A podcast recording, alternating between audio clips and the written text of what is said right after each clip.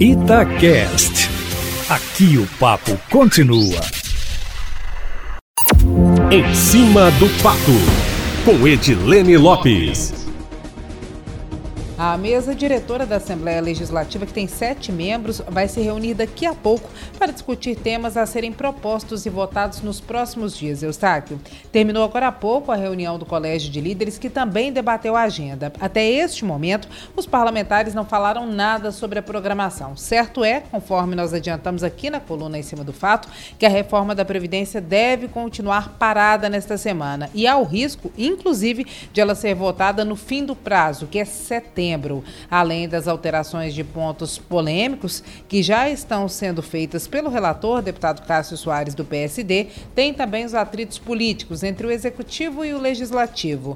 E, de acordo com algumas fontes, se a votação fosse feita hoje, o governo não teria apoio suficiente para aprovar a reforma. Projetos relacionados ao enfrentamento da pandemia podem entrar na pauta ainda nesta semana para votação. Depois do retorno do recesso parlamentar, os deputados ainda não votaram nenhum projeto. E a redução de 30% no geral da verba indenizatória e de até 50% nas despesas com combustível e lubrificante de veículos foi prorrogada na Assembleia, Eustáquio, e terá que ser cumprida pelos deputados estaduais também no mês de agosto. A resolução da mesa diretora já foi prorrogada por 2 vezes e a decisão está sendo reavaliada mês a mês. O objetivo da redução temporária, segundo os deputados, é economizar para contribuir com ações de prevenção e enfrentamento dos efeitos da pandemia da Covid-19. Enquanto na Assembleia Legislativa, por mais que atrase, a votação deva ocorrer dentro do prazo limite estabelecido pelo governo federal, que é setembro, em Belo Horizonte, a informação de bastidores é que a reforma da Previdência para os servidores públicos estaduais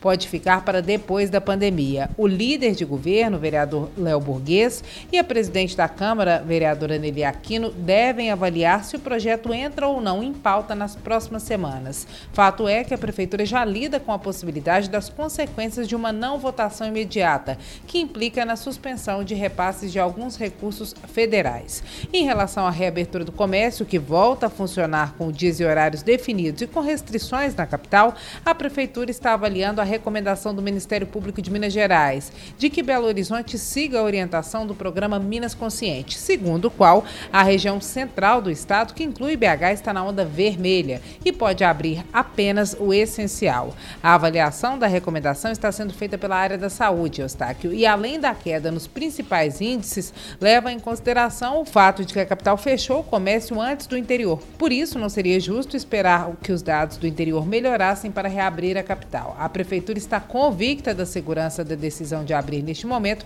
e de fechar novamente caso haja um aumento dos números.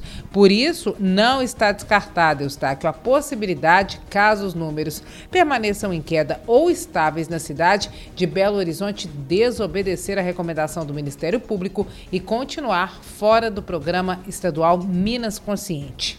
E para fechar, Eustáquio, para descontrair, um convite para o ouvinte do Plantão da Cidade. Hoje, às 21h, a gente tem Itatiaia Live abrindo o jogo com Bela Falcone, que é a digital influencer mais conhecida de Minas Gerais e uma das principais do Brasil quando o assunto é estilo de vida saudável.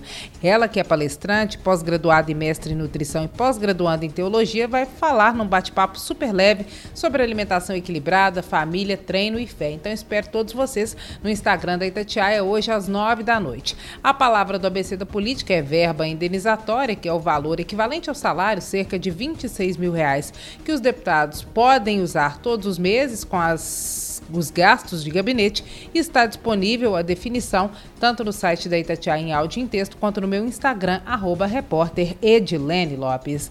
É isso, Eustáquio. Amanhã eu volto sempre em primeira mão e em cima do fato.